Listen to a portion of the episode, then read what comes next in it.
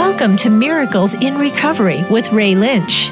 If you are one of the millions of people facing addiction issues or the loved one of someone who is, we're here to help and to discuss solutions. Hope is in your corner. Now, here's your host, Ray Lynch. Good evening and welcome to Miracles in Recovery. I am in the studio again. It sounds like I'm on a I'm on a uh, a recording when I say that because every single week for the past 29 weeks I've been saying I'm in this studio by myself. Ellen is up in the no, hills no, of no, North no, Carolina. I was, I, I, I was oh, you there. came back once. You came back once. Yeah. That's right. I forgot. And I'll you be came back, next once. week. I promise. I'll be back next week. Okay, and I won't be. So it's all you. No, I'm only kidding. Uh, so how's the weather up there? well, it's been beautiful, but it's getting hot again, so it's time for me to come back to Florida and cool off. Time for you to get back in air conditioning, right? Yeah, exactly.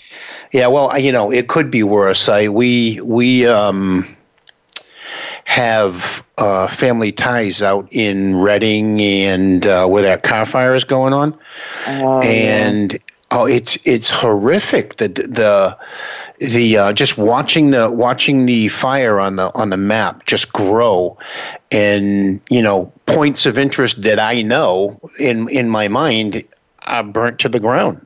yeah, they're just gone. You know, It's- they'll never be the same. the The funny thing is, is there's a little there's a little town outside of Redding called Whiskey Town. It's like a Sha- old Shasta is what it is. It's like a a very old, old, old um, village, right? That like there's stores, a library, a bank, and they're all in different states of disrepair. And um, but it's a monument. It's it's a you know it's a it's a state monument type thing it completely missed it. It went right around Oh, really? it, and that whole that whole area was engulfed. That whole highway uh, 299 was engulfed in fire, and it went around this little, you know, I wonder why. Well, God saw it fit to protect a uh, monument. Protect- You know, Yeah, I guess so. Wow. yeah. That is yeah, horrible. crazy. Well, I mean, uh, you know, if you if you're out there and you're fortunate enough to be listening tonight, I I wish you nothing but the best, and my prayers are going your way. I have family that's out there. Uh, we have land that's out there, and um, you know, I just pray that uh, no more people die from the fire. I think we've lost six so far. Yeah, it sounds pretty horrific. Yeah, yeah, it does. Well, we um, let's get back to uh, addiction and recovery. I mean, what uh, it always bums me out when I when I think of things like that because like now there's a piece of my memory that is when next time I go, it's going to be gone. You know, it's going to be black. Yeah. So we have Justin McMillan on the line. He's the founder and CEO of Treehouse Recovery for Men. Hi, Justin. How are you? I'm doing well, Ray. How are you? Good, good, good. Welcome to the show. Hey, thank you very much for having me. It's great to be here. And Where uh, is- I look oh, forward to this conversation. Cool. Where is Treehouse exactly located? Uh, we have two two centers. We have one in uh, Orange County in California, and then we have one Mm-hmm. in Portland, Oregon, as well. Oh, okay, okay. I think I think actually, um, now that you say Portland, Oregon, I went down to the Breakers. Was it last year or the year prior? And I was speaking to a young gentleman um, who was at a facility like like what yours is kind of like. Um, hmm do, ha- do you send do you send representation to all the different uh, Oh, conventions and Yeah, conferences and absolutely. stuff? Oh, so so maybe Yeah, it was maybe it was the young kid that I was talking to was in your uh, your program. yeah, it very well could have been. Was it? Uh, would it have been a client, or was it somebody who works works with us? Um, well, it was the gentleman that was standing in front of the you know Oh. behind the table with all the literature and all of that. So it must have been somebody that worked there. I think maybe he was a prior uh, a prior client. I mean that's kind of Sure. common anyway. Do you do you have yeah? I mean that that's kind of common to take the uh, the cream of the crop and keep them for yours, Mhm. right? Yeah, we actually we hire uh, a, a huge amount of our our past clients in Portland. We have our actually our entire facility in Portland was studied started by former clients. Oh, cool. So there's Cool. actually Oh, wow, yeah. So we we send guys to school. We um, you know it obviously depends on what level of education they're at when they start. You know because of timing and whatnot. But but yeah, the, that entire facility was was started. Uh, those those all the the guys who started it, you know, came out of Orange County. They were working in Orange County. They came through the program in Orange County. We hired them or sent them to school, hired them eventually, and then yeah, and then when we got ready to open Portland, we kind of selected them and then trained them and and got them together, and then we we uh, relocated them and and kicked off the program up north. Nice, nice. So tell us a little bit about Yeah. yourself, like where, how you got your start in recovery, or or what um, motivated you to to uh, get into recovery, and let you tell us a little bit about Justin, and then we can uh, we can build on uh, what you've built of Justin in recovery. Yeah, of course, right. Uh, so I, I I've been sober nine years, and uh, Good for you. my thank you, and my addiction for me in, in terms of when you're talking about this, do you want me to explain kind of my personal story in terms of me being Sure. sober and then how? Oh, that, yeah. Okay. Sure. That way, you Yeah, know, I mean, that way you're connecting with you're connecting with our audience, and then you, you know, and um, because our audience, uh, it's a worldwide audience, and it's and it's a and it's addiction recovery. uh, Based community, you know. Just to share real quick, I'm 29 years uh, clean, and Ellen is the parent Nice. of a of a uh, recovering addict. Beautiful, beautiful. Congratulations, and and it's good to be on the phone with both of you, and and to be with people who understand, and that's that's the biggest thing. I think that's been my one of my my best assets in terms of what I do. But going into just my history, and you know, I I was thinking about this recently, and and really thinking about all the way back to when I was really young, and I think the signs of me having a predisposition to addiction were there at a very, very young age. And uh, I really kind of, I mean, this is a, simple way to explain it, but as a kid, so I lived in a, a logging community in the Northwest, and I used to, even at, you know, like eight or nine years old, I used to um, steal money from my parents' uh, closet. I would take their spare change and I would ride my bike two and a half miles into town and I would buy ridiculous amounts of candy and I would just gorge on it. and you know, what kid doesn't, right? Like that's you know, you, you hear that stuff, but I think that that the idea here is that I was li- I was lying, um, you know, I was stealing and I was hiding things and I was binging and I mean that th- those sort of things existed for me as for as, as long as I can remember. This whole living to an extreme, everything was to an extreme, and, and activating my reward system, you know, at a really young age, and and that you know, so early on, I mean, as as young as I can remember, and on top of that, I was an extremely emotional kid. I felt things, um, and still feel things. I think more than than other other people do, and so you know, so okay, fast forwarding a little bit. Um, I was I was also a, a swimmer, so I was swimming a few hours a day, and I didn't have really a social life. I got sick, and then when I was sick, I was told I had to take a couple months off. And during that time, I kind of my, it opened my eyes to a social life, and and very shortly after that, I I tried hash for the first time, and so I was about eleven um, when that happened, and then. Uh, and it kind of opened Pandora's box, and really, what I mean by that is it was this realization that I it was it was amazing to be honest because I suddenly realized I didn't I could control the way I felt like I didn't have to feel um, things to the level that I felt them that I could I could use some sort of external force to change.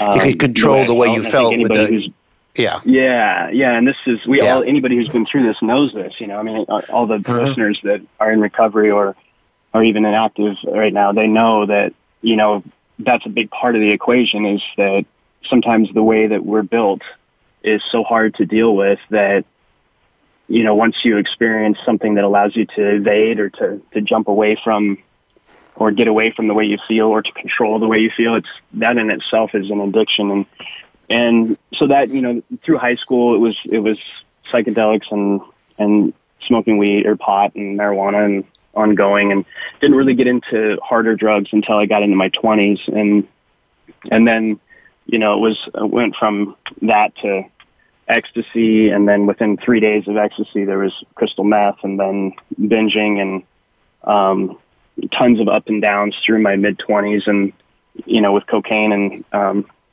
pretty much any drug that I could get my hands on, but I was still able somehow to maintain um, a, a pretty uh, the lie a, great life, but in, yeah, I was I was yeah. exactly I was able to uh, I was yeah I mean and I very much compartmentalized my using mm-hmm. uh, and then and then it you know finally got to the point where like all all of us it you know I couldn't I couldn't possibly hide or keep up with it anymore. I ended up where you know fast forward to me living in a garage, um, and uh, ended up living in this garage for about a year and a half. Um, I was doing a lot of meth and uh, and um, by the grace of God and a bunch of amazing people who uh, continued to sort of check on me. Um, I was able to pull myself out of that. There were several attempts at sobriety before that, but it was it was the kind of a community of people around me, and I was I was around um, the 12 step community in AA um, even before I got sober because I worked at a cafe where a lot of the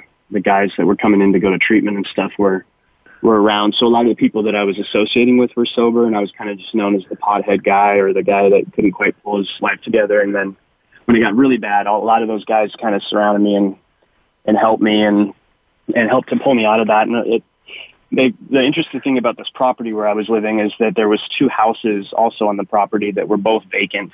So even though there were houses to live in, I choose to continue to live in this garage, which I think can kind of give you an idea of how. Well, that, yeah, that just goes to yeah. That's that was like your metaphoric uh, park bench. You know, you you yeah. you had the yeah you had the uh, the ability to sleep somewhere else, but you only allowed yourself the you know the, the, comforts of a garage. I, I get it. I, I, I, get it 100. percent I know that there's a lot of people that I speak to, and there's a lot of. I mean, Ellen has said it. You know that that we all become the same individual. So when you're speaking about sleeping in a garage when there was a bed available, um, that's just the nature of the beast. That's what we do to ourselves. We we think that we're less than. We think that, you know, we don't deserve uh, help. We don't deserve love. We don't deserve any of that stuff. And that's what we do. We end up sleeping on a garage floor or a park bench or something relative to that um, situation. And we all we all get to that point. Fortunately enough, few of us get to live past that. You know, um, yeah. there are more. I, I, saw I saw it on Facebook today or something, or, or yesterday.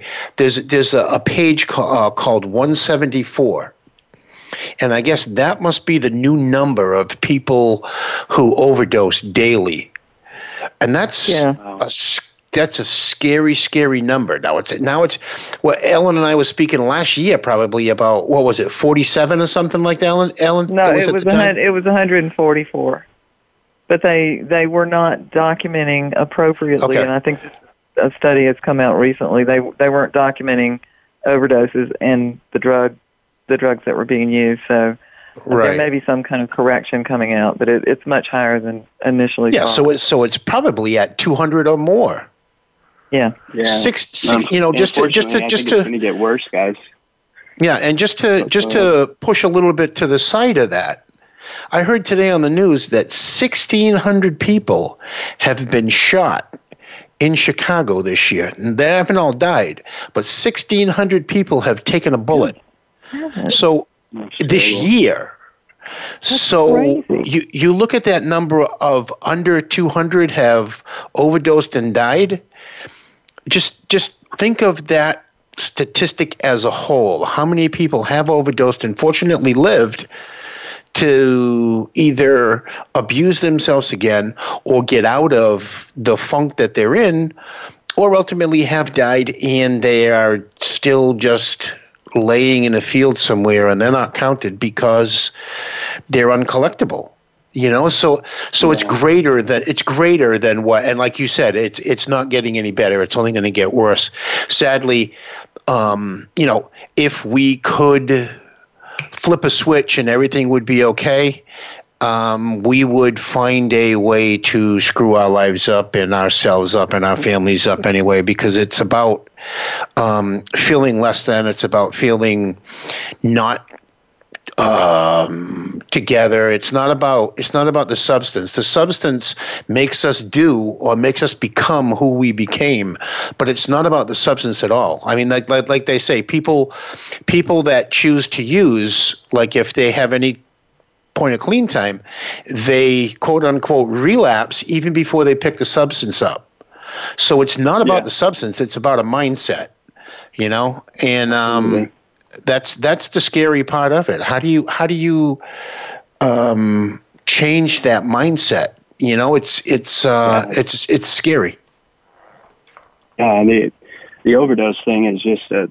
I mean, just to talk to that for a second, you know, I've been so I'm in I'm on a uh, vacation with my family right now, and I got news three days ago that a dear friend of mine whose fiance is pregnant with their first child uh, was found face down um, on his bed and he overdosed on heroin and and I've been helping with the family and this is now you know he left a a pregnant woman behind and the the residual effects of that are just horrifying. Mm-hmm. Yeah, really it's just, I mean, you, you know, if you, you guys know, if you work in this field or if you're, it's just a constant thing, you know, and it's, uh, yeah, it's yeah, it's, it's actually it's, it's, actually never ending, you know, and that's the that's the sad part about it that um, you know th- that name if that if that gentleman's name was joe in five hours steve is going to take is going to take the limelight because that that, that happened to steve and then it's going to happen to sally and then it's going to happen to sue. And that's the sad thing about it. What you know how do you how do you corral that? How do you stop it? I mean you can't you i mean when i was in gear and when i was in action i thought i was in in um indestructible. I thought I was an invinci- I thought I was mm-hmm. invincible, and you just aren't with the with the chemicals that are out there today. They'll kill you in a second, you know. And we're, yeah. we're we got we got yeah, to go to we got to go to break right now. We have to go to break right now because okay. we're we're coming up on the clock. So if uh, you want to call in and ask okay. Justin a question, dial 866-472-5792. That's 866-472-5792. We'll be back in a moment.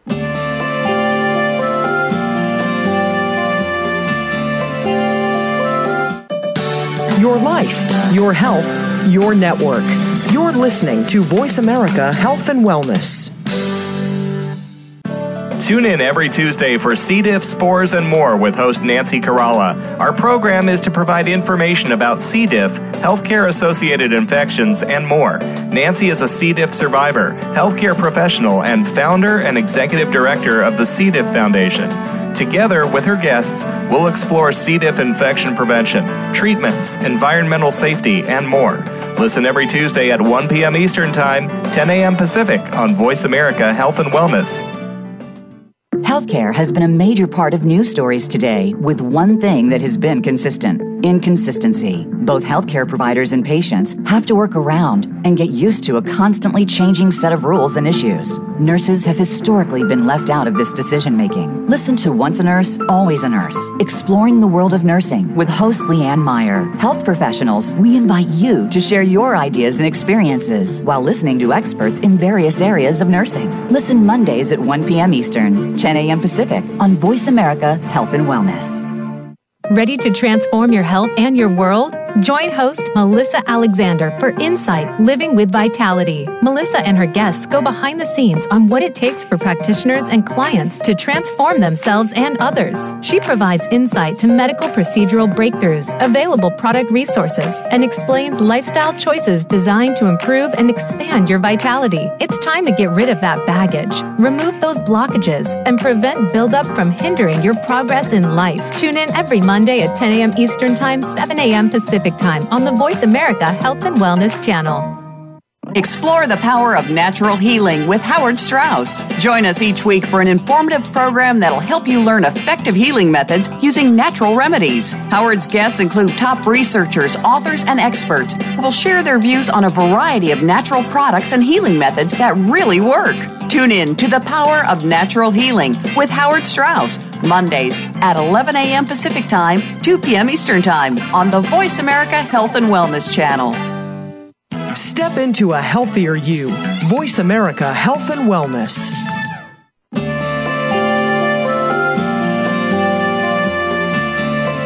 You are listening to Miracles in Recovery. To reach the program today, please call in to 1 866 472 5792. That's 1 866 472 5792. You may also send an email to ray at miraclesinrecovery.org. Now, back to this week's show. Hey, welcome back. I'm sorry, I was distracted there for a second. I was trying to shush the dogs out of the studio. Um, and you, and you know how that could be, right, Ellen? I do. I miss those girls. I can't wait to see them. okay, so we have Justin McMillan on the line. He's the founder and CEO of Treehouse Recovery for Men. Let's get into a little bit about what your program is and what action-based induction therapy is. That was that was one of the the differences that you have from other programs, correct? Yes. Yes. So, yeah. So Treehouse is a uh, like you said, it's all men, and we have uh, uh, the program is extremely physical. So to give you an idea just about how it's structured, and when I say physical, I mean there's a, a lot of uh, emphasis on biology and acknowledging biology's role in addiction through physical activity and exercise. So we don't do medications. So we have a medication-free philosophy at Treehouse, and uh, but we absolutely acknowledge biology's role in addiction, and and so we, you know, you can't just say uh, we're not going to treat the biological side of things, or we're not. Well, when you say, excuse me, let me let me let me stop you for a second. When you say you don't use medications, you're talking uh, about like uh, medication medication assisted therapy, right? You don't use the mm-hmm. the um. Okay, all right, go ahead. And what about yeah, antidepressants and, and those types of things? Go ahead. Say, say that again, Ellen. Sorry, I, I didn't hear you. Uh, anti? Do you use antidepressants or anything like that? No, in fact, we we specialize in helping people get off of um, antidepressants, especially if they're diagnosed in active addiction, which is what you find oftentimes is, and, and you know, as anyone in, in the field knows, um, when a person is is is coming off of drugs for you know up to 18 months, even the brain is still trying to right. a homeostatic balance. Yeah, the people the oftentimes post acute withdrawal syndrome. Exactly. Yeah. So oftentimes you'll you'll people will present um, you know, mild psychosis is say if it's if it's uh, um, crystal meth or obviously depression and dysthymia, these things will will be there. And because, so I said medication free philosophy, the idea is that our, our primary objective is to try to get our clients to stop using drugs to change the way they think and feel. And so if we, if we bring them in and then we take them to a doctor who then prescribes more drugs to change the way they think and feel, then we create a, a paradox. Really, it, it's a difficult thing for the client to understand, but but to be responsible, we still have to address um, the fact that they're going through that. And so, how we do that is we our our objective is to get the clients in the best physical uh, shape that we possibly can. So when they come in, they're all of our clients are working out uh, five days a week for 90 minutes a day, and the the right exercises away? look like Right away, yeah, right out the gate. Okay. And it, and you don't have to be a fitness type of person yeah. to. Yep. In fact, that's not the. Yeah, it's it's just guys come in and our our program is set up in a way where it's it's they it's kind of um, they move from station to station and they go um, and it's set up to where it kind of meets you where you're at. And the end result is that we get guys that bodies and minds get really dialed in pretty quickly. You know, so the first couple of weeks, guys are sore and they're they're a little bit tired, but it's getting them to bed early and it's um, and it's getting them, you know, kind of resetting all of their their biorhythms, and then, you know, by the end of the five months that they're with us, our, our typical length of stay is about five point two months. Um, how many how many men do you have? Best best shape of their life. What's that? How many how many are in each facility? How many men?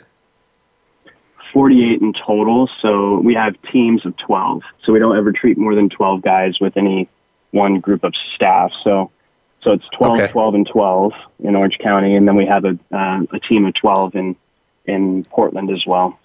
Cool. Are yeah, any so of them just, uh, resistant to this type of, of exercising? You know what? It's it, they're not. It's um it's a cultural thing when they come in. The there's always somebody that is similar to the person that's there. There's, you know, we have a lot of musicians, a lot of different people, and they've all found their own way to identify with it. And there's a lot of inertia kind of moving like in that direction. So they show up and they sort of just fold into what the culture is like. And I mean, they kind of have they, had a lot they kind of have they kind of have that awareness when they go in that that's what they're going to be, what's going to be expected of them anyway, right? I mean, you don't just mm-hmm. somebody just doesn't randomly come in and go, "Whoa, what's going on here?" No. Well, it, no, no. it's uh, you know their families. I, I'm just thinking about like, and and I know you guys are not traditional rehab, and it sounds like you've got a, a really good program. But I'm thinking about you know families that are pushing the addict into right. a good program. And when they get there, they're like, oh, I mean, it me. I'm not somebody that likes to move a whole lot, and I can see myself mm-hmm. going, I don't want to do this. it's hard. so I'm wondering yeah. if you get that kind of no, reaction.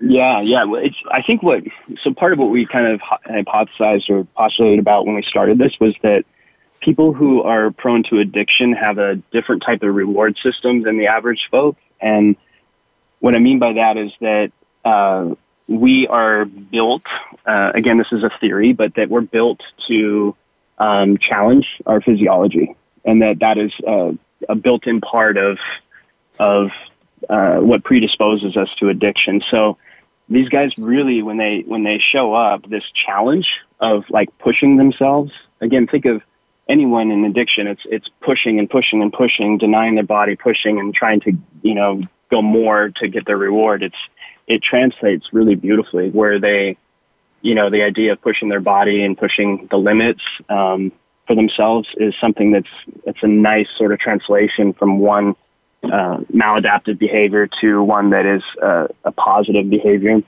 And there's right. also a ton of context around it. So these guys are told that you know the that they're that a big part of, of what could be going on with them is that without moving, that they're they're they're not really honoring their biology. That they have to be physical in order for them to um, have the kind of balance that they need. And so, we, we explain it through the context or through the lens of you know fifty thousand years of, of of people living, and we really say, okay, human beings have traditionally moved. We had to wake up and move every day for thousands of years to get what we needed. You know, that we had to expel energy and we had to have a relationship with movement and our physiology in order to survive. But in the last hundred years, since the advent of the machine, we've stepped off that plane and we're really not honoring our biology anymore. And so, so we have to get back to this place of how do we honor our biology? How do we honor this idea that we need to move and we need to have a relationship with our physiology that's healthy? Now, anybody that's been in active addiction has a relationship with their physiology. They're very aware of the fact that their feelings and emotions can change based on outside chemicals or, you know, that, that basically their physiology is outside stimulus, yeah. The way they feel, you know? And, and so by giving them something where they can take control, they can use physical movement to change the way they think and feel. It's replacing this behavior, but it still honors the desire to like I was talking about, you know, first time smoking hash and, and thinking, oh my gosh, I can change the way I feel. That's a mechanism that exists in all of us. And if you can give a person a different, a different vehicle to do that that's healthy, then it's a powerful tool. So these guys know that when I'm not feeling right or I'm having a hard day emotionally, I can use physical activity as one of my many tools to to uh, um, adjust the way that I feel. And right. So share with yeah, us share with us so what a Share with us what a what a typical day would be from eight to um, evening. Seven, sure. So um, we we keep all of our clients. I guess uh, to start with, kind of a broad stroke thing here is that you know Treehouse is a performance based organization, meaning that when we started, we told ourselves our objective is to be the very best at getting men well. And so when I say mm-hmm. performance based, I'm not talking about making money. I'm talking about performance truly like we measure our how well we do based on the product of our work so when guys get well and stay well that means we're successful so that being said we treat clients for six hours a day five days a week for like i said typically it runs about 5.2 months. And we don't step them down. And we don't step them down regardless of whatever financially. Once they're in our door, we keep them at that, that amount of time. And we, we're doing it because we've discovered that that's what it takes to get these guys well. So six hours a day, five days a week, five months. Now what they're doing is they're up. So this is where action-based induction therapy comes in. What I was just talking about is called um, ESM therapy. That's the physical fitness stuff. But action-based induction therapy actually happens first thing in the morning. So in Orange County, it, it happens at the beach. And in Portland, it's happening in a martial arts studio. And what that looks like is action-based induction therapy starts at 6 a.m. So these guys are up early in the morning. They're standing on a line, ready to go at 6 a.m. There's three therapists there with them at the house. They load a big uh, rubber boat onto the top of a of a van, and this boat is the same boats that they use in um, BUD/S training, which is um, yep. uh, SEAL training. Mm-hmm. SEAL training. So yeah. so ac- yeah, so action-based induction therapy actually was built off of Navy uh, Navy SEAL training exercises right. that were intended to to help see what kind of um, how well SEALs work together in, as a team, and to kind mm-hmm. of like vet and, and look for um, teamwork ability and uh, the ability to work. Right, that's where the log carrying comes in and all of that stuff. Exactly. Yeah. Yeah. yeah. So, so mm-hmm. these guys have this boat, and there's six, seven guys on the boat. There's three on each side and one on the back. And um, so the boat goes on the van. They go down to the beach. They carry the boat out to the water, and the, I'll tell you what it looks like first, and then I'll kind of explain what the the sort of the treatment component that's underneath it. So, so these guys are paddling this boat out through the surf flipping the boat over, coming back. They're doing all sorts of different exercises that are basically designed to help them learn how to be uh, a better social uh, animal, right? As the simplest way to put it. So they have to work cohesively. They can't. It can't be just one guy for himself. Everyone has to work together in order for it to to be successful. Uh, it's the exercise itself is extremely fun. So these guys are exhilarated and excited. They're having a good time, but it's also difficult and and it teaches all kinds of lessons around interdependency. The idea mm-hmm. every action that you have affects another person's situation. So, like for example, when the guys are carrying the boat, if one person stops carrying it, the other suffer because it's more weight for the other people. And so there's we've built this this exercise or this this training exercise. It's two hours in the morning, and it's it's designed to hit nine functions of the prefrontal cortex. So, and, why does that matter? Well, the prefrontal cortex is the part of the brain that's responsible for, we use Dan Siegel's framework or construct for this. Dan Siegel is a professor out of UCLA that's done a ton of work on interpersonal neurobiology. And his, his idea with the prefrontal cortex is that all of the nine functions that he's identified are integral parts of a person's ability to maintain and establish strong and healthy social connections. Now, one of the things we know about addiction is that addiction is a disease of isolation, that when people become addicted, that they become isolated and that they, they, that further perpetuates the disease and makes them sicker. So our objective is to turn our clients into high level social connectors. So what do I mean by that? They, they, they need to learn to interact with each other, to communicate with each other, and to depend on each other in a way that's healthy and produces a strong bond. So one of our objectives with action-based induction therapy is to get the clients to develop friendships or relationships that last a lifetime and we see that every day. I mean, that's that's happening. Now, the nine functions are things like impulse control. So there's activities and exercises designed specifically around impulse control. Uh, interpersonal attunement, which is the ability to time yourself with somebody else and to read their expressions, their facial expressions. So actually being able to to um, to work with somebody and to balance yourself with them, to, to attune to them. Um, morality, but defined as thinking about how my actions affect others. So why this matters is because in active addiction, the prefrontal cortex becomes dysregulated and those things stop working. So our objective is to train that, to, to work that out as much as possible and to get that as strong as possible. So these guys develop a, a really good, healthy use of their prefrontal cortex. So that's action-based induction therapy. That's two hours in the morning in the the martial arts platform up north, it's the same thing, but it's not no boats. So we're also exercising the nine functions of the prefrontal cortex, but it's done through pad work. And what I mean by that is, um, you know, one guy with punching uh, uh, boxing gloves on, and he's working pads with somebody else, and then we stop and say, okay, how's your partner feeling? You know, empathy is one of the functions of the prefrontal cortex. So you're asking yourself, how does this feel to the other person? So there's no sparring that's happening, but there's attunement, there's movement, coordinated movement, and these things, you know, are, are theorized to help grow the prefrontal cortex. And they, they even do things like with linebackers where they'll have them learn ballroom dancing to practice interpersonal attunement. So these are not new ideas. We're just doing it in a different um, structure and format that's geared towards, um, you know, something that guys maybe would gravitate towards. Um, so, so that's action-based induction therapy, two hours in the morning. After that, they go, they have a, a short break and then they go to ESM, which is the exercise stuff that I was talking about. That's 90 minutes.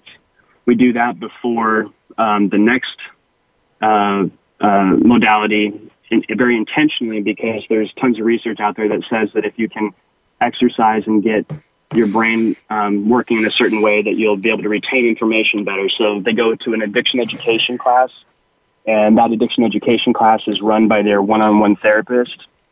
So, and it's not just addiction education; it's a hybrid process group that basically incorporates addiction and recovery themes, but ties in the person's individual one-on-one experience into that um, conversation. So, you, you know, they're talking and, and maybe something that's coming up for, say, John there in the room. He'll bring the one-on-one conversation into the addiction ed to relate it back to the theme. And there's this sort of beautiful dance that's happening.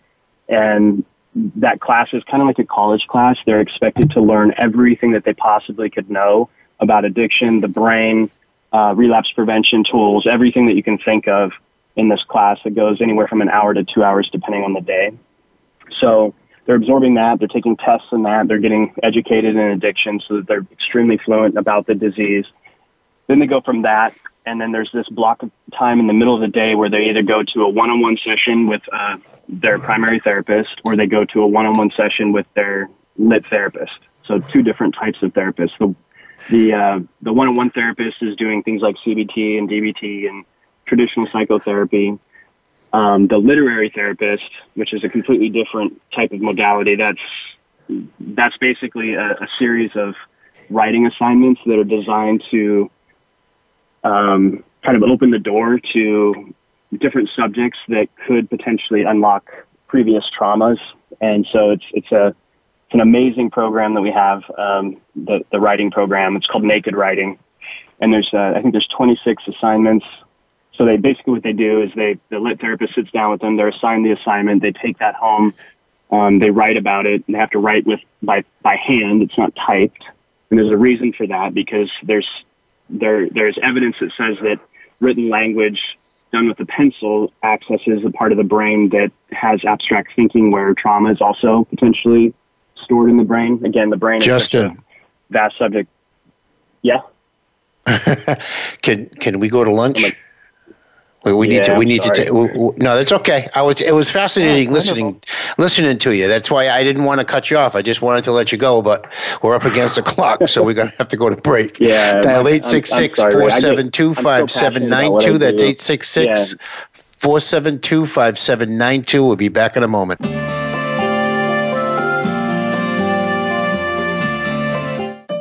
Opinions, options, answers. You're listening to Voice America Health and Wellness. Are you tired of the healthcare system only treating your symptoms and never addressing the root cause? Discover how integrative medicine can resolve health issues through dietary and lifestyle changes and the use of natural supplements. Increase your energy, memory, mood, immune system, sexuality, and more. Join Dr. Sunil Pai and Maureen Sutton to help you take back your health with natural, evidence based solutions. Tune in every Monday at 1 p.m. Pacific Time and 4 p.m. Eastern Time on Voice America Health and Wellness Channel. Have you figured out what to attract in your life in order to make it successful? There are those who can and those who can learn. Your intensified energy gives you willpower to move the bar forward and be happy. Happy people spread their energy throughout their lives, and once they figure it out, go on to be successful at nearly everything they set their mind to. Join host Ellen Morano and her panel of guest experts and co hosts on Generate Massive Energy for a Fulfilling Life, Thursdays at 11 a.m. Pacific Time, 2 p.m. Eastern on Voice America Health and Wellness. When a woman is diagnosed with breast cancer, it's probably the most frightening thing that's ever happened to her. Friends and family often don't know what to do for support, not to mention the patient herself. That's where Breast Friends Cancer Support Radio comes in. Join Becky Olson and Sharon Henifin, breast cancer survivors and advocates. They help by providing inspiration, information, and most of all, hope. Tune in Wednesdays at 9 a.m. Pacific Time, 12 noon Eastern Time on the Voice America Health and Wellness Channel, and Thursdays at 9 a.m. Pacific Time on the Voice America Women's Channel.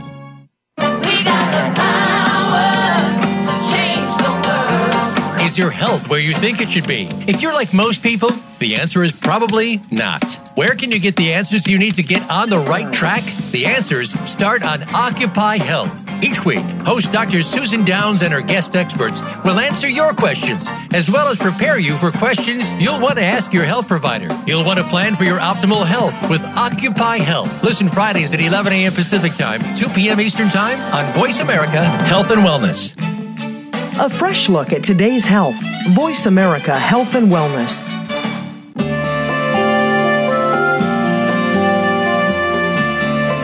You are listening to Miracles in Recovery. To reach the program today, please call in to 1 866 472 5792. That's 1 866 472 5792. You may also send an email to ray at miraclesinrecovery.org. Now, back to this week's show. Hey, welcome back. We have Justin McMillan on the line. He's the founder and CEO of Treehouse Recovery for Men.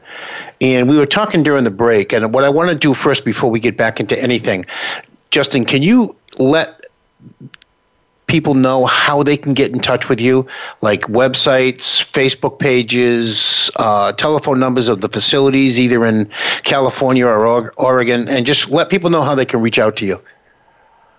Absolutely, yeah. So go to uh, www.treehouserecovery.com, and everything that you could need to know will come from there. So we have our Facebook links there, all of our social media, phone numbers are there. There's an online chat. Uh, if you're in Oregon, go to uh, treehousepdx.com, and you can find us there as well. So tell me how, like you know, it, from from the sounds of it, you know, it, it's it's a lot of physical. Um, how does somebody? I don't want to say qualify, but like, how do you accept people into your program? I'm sure it's not a one first come first serve type environment. How do you accept people in, and how do people manage to make it their day one?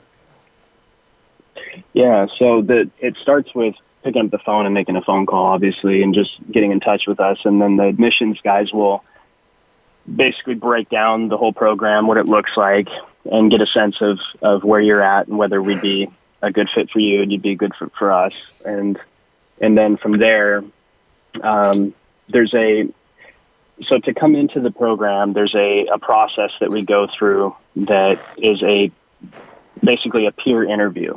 So uh, you've got a group of guys that are in treatment currently. We bring the person, the client. We don't bring them, or they come to us and and they sit down and they interview with their peers in a closed door situation. And there's no perfect. I guess the the perfect way to get into Treehouse would just be to be honest, even if it's. Hey, I'm, oh, you mean even before you, you mean life's a mess and you mean even beforehand? They come in even before they're a client, and they sit with clients that are in the house. Yes. Oh, okay. Yep, they meet with clients who are currently in treatment, and we started doing that um, because we wanted the clients to drive the the the situation forward. We didn't want it to ever be run by a need. For no, that makes sense. It makes absolute making sense. A buck, especially, you know? it Um, makes absolute sense, yeah, especially in the env- parents begging. What's that? It makes absolute sense, especially in the environment that you're in. That you know what I mean? Like that's not that's not something that can be readily controlled by techs and and admin. That's something that it's controlled by the the um, the populace of the of the house. Well, I guess you can also sense if the if the guy is truly ready to take this on, because Right. if he's not, it's going to screw up the rest of them. Absolutely, and that's what you see happening now, and it's so amazing. These guys say, you know, it's not. It's actually they accept most everyone. I mean, that's the if there's room. You know, we don't always have room, but when there Right. when there's room, they generally accept the guy. But it's really more of a moment for them to talk to the person without us there and to get a sense of them. Like you said, they know better than anyone else. I mean, the longer it gets from me being, you know, in my initial recovery, the harder it is for me to really feel that out. Um, and so they have a window that, that we just don't. They have a perspective that we don't. And they oftentimes also bring somebody to a place of truth. And it's really beautiful. I mean, these, these interviews, guys come out, you know, watery eyed and like, I'm ready to do this. Like, I want to do this, you know, or if a guy doesn't get accepted, say, um, like I said, it's, it's pretty rare, but you'll hear, you know, a client say, this person's not going to be good for my recovery. We can't have him here because he told us that he plans on using after he's here for 30 days or he, you know, his parents are Right, making him yeah. come here Mhm. or Yeah. whatever the case is, you know. Um, so they can really sniff the BS in a way that we just can't. And it's, um, yeah, it's really beautiful. That's also something we started with that was strange, but it really has worked out very, very well. And, and that's cool, though. I mean, and, and so basically, when you say that, the, the majority of the um, potential clients come from the local area near the facilities, because I wouldn't imagine you would fly somebody from Boston just for a an interview with with the clients. I'll tell you what we we we have families. Um, oftentimes they do that. Uh, there are sometimes there's very rarely there'll be an interview done over Skype with the guys surrounding us. Right. Okay, that makes sense. screens. Yeah. But Mhm. but Mhm. it's yeah. I mean, for the most part, people really want to get into Treehouse, so people will. I mean, they'll they'll come from wherever to try to get a shot at at getting in. If they if they really get a sense of what we're about and they learn about it, they're very quickly. Um, almost anybody that we get on the phone with wants to. Um, they want to come in, and that's it's just based on the fact that I have such great alignment from all my staff. I mean that we have an, such an incredible. Um, everybody that works at Treehouse is absolutely committed to producing a, a, a successful outcome, and anybody who wants to get well, parents of kids who want to get well, when they hear that or they understand that, and especially in today's recovery community where there's so much out there that's just not working, uh, it's um, yeah, it's it, people people will come from all over. Now, what is the what is the like the average turnover rate? Like you have you have um, 36 in in California. Now, from day one to day five and a half months, how many individual clients will they interact with that are new coming in the door? Like what what's the what's the what, you know what I mean? Like I don't mean like turnover, like people not oh, making it. I mean people that successfully uh, walk from day one to day last. Uh, okay, so our, our graduation rate from coming Yes. in to leaving is over ninety percent. Nine over ninety percent of the guys that come into the program graduate. No, that's and then no. that What I mean is what I what I mean is is that when I walk in on in day on day one with thirty six different people in that house, when I'm ready to leave on graduation day, pardon me. Oh, 12. It, it would be twelve. Yeah, they're on a team of oh, twelve. Oh, okay. So there's three. Okay, so you're not you're not you don't you don't break up into the big. You're you're into the small 12 and that's it. You don't interact at all with the other. team. Okay. They do. Oh, all right. Go, Okay. So so that makes more sense. Yeah. Different things. Yeah. Yeah. That makes more sense. That that answers Yeah. my question then. Yeah. Yeah. But typically, they, they don't see guys don't fall out of the program. We don't have our relapse rate in the program is almost non-existent, and uh, Yep. the uh, the guys that graduate, most of them choose to graduate. Of the ten percent that don't graduate, there's those some of those guys will just complete. So they'll basically at ninety days for various reasons. Sometimes it's family, whatever. They'll instead of going that last two months, they will they will complete the program. So so that's so yeah, we, we we're seeing the majority of our guys coming in and going all the way through the program. Now, do you Is take there another step after the program? I mean, do they go to um, another program that's maybe not as intense, or I mean, what happens after they're All right. done? Our ideal scenario is that they'll stay in the community and stay connected to. Our statistics say that if they stay connected to five or more other clients, at least on a weekly basis, that they went through treatment with, that they will stay sober. Um, and that's like over 95% of the guys that stay connected to five or more stay sober. So we're collecting all of this information on a regular basis. Um, so we want them to stay close. Our, our best numbers say that if a guy stays in the environment, in, a, in some sort of a drug and alcohol free environment in that area for up to a year, that's our ideal scenario. And then moving out with some of the other clients that they went through the program with. So, our, our, like I said before, our goal is to get them to really develop bonds that last a lifetime. Um, but we also have guys that go back home to families. You know, we have guys, we treat guys in their 40s and 50s, and, you know, they're going back, but they're still staying connected through social media and things like that. So, as far as an aftercare program, we do have an alumni department. We have an alumni group that happens, and we're working on developing a, a team. So we, we also have this leadership class that happens at the end of treatment as well. Um, so everything is just about promoting connection, but we can't make it institutional, meaning that the guys have to. It, the stuff has to be organic. You have to. You can't force someone to go to you know a bunch of groups after treatment and, and expect that that's going to work. It has to be something that is something that they want. And so there, there's all these things that have sort of emerged and grown out of that um, that are pretty amazing and very effective. So now with um, something something just hit me. Do you allow people to go through more than once? if it's been this is like the night like say the people that complete 90 days or something like that and something happens and they have to leave and sadly they leave and and use again or whatever are, are, are your doors open again for a second or third um, try That's a great question. So we have a we have a no repeat for up to three, unless the person's been out of the program for three years. But we've made exceptions to that based on individual situations. There's you know there's different times where it really isn't. It hasn't been a huge issue. I mean, to, give you an idea, the first year we treated clients, 100% of those clients are sober today. And I said have been open five years. The least amount of sobriety time in that group is four and a half years.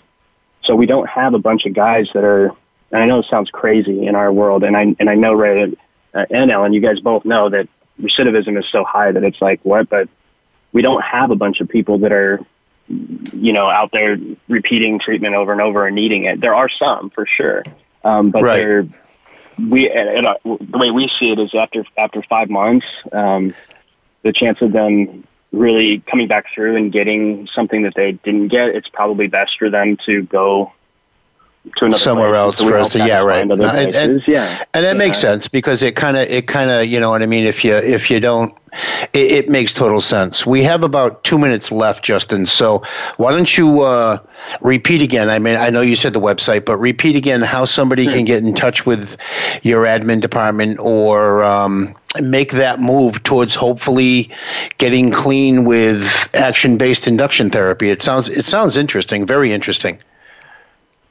Yeah, so it's uh, if you if you're looking for us, just go to www.treehouserecovery.com, and from there you can find everything else from the phone number to a live chat to uh, our social media. Um, so that's treehouserecovery.com. You can also look at Treehouse PDX, which is our Portland website, but they're all Mhm. accessible through treehouserecovery.com. Okay, awesome. Well, you know something, that hour went by a little bit too quick. I think what we're going to have to do is we're going to have to have you come back on again because we only scratched the surface of what it is that you can offer the recovery community. So, what I'm going to do is I'm going to reach out again and see if we can't get you back on. And um, that way, You know, I mean, if it takes four hours for us to to to find out what you're about, we'll you we'll do four hours. It'll just have to be four different shows. That's all. So we are out of time yeah. that uh, tonight. Thank you, Justin, for coming on. We'll definitely look forward to seeing you and hearing you again. And Ellen, with that, with miracles in recovery, Thank you, Ellen, hope is in your corner. Have a good night. Thank you for joining us this week for Miracles in Recovery. Be sure to listen again for another edition with your host, Ray Lynch, on the Voice America Health and Wellness channel next Monday at 5 p.m. Pacific Time and 8 p.m. Eastern Time. Have a great week. Hope is in your corner.